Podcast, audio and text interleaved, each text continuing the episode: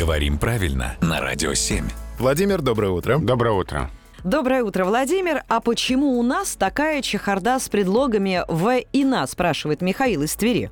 Вот, например, мебель возьмем. Сел на стул, но сел в кресло. Комнаты есть. Пошел в спальню, но пошел на кухню. Действительно, предлоги «в» и «на» очень часто конкурируют.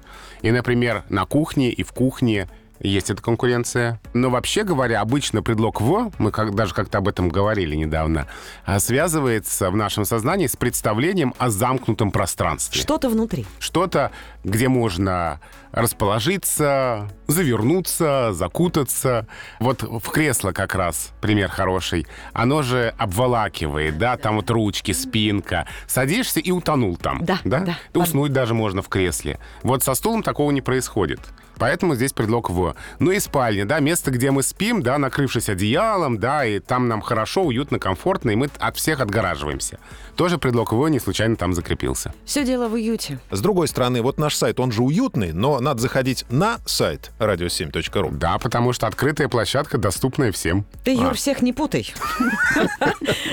Заходим на сайт radio7.ru. И задаем вопрос Владимиру Пахомову. Спасибо.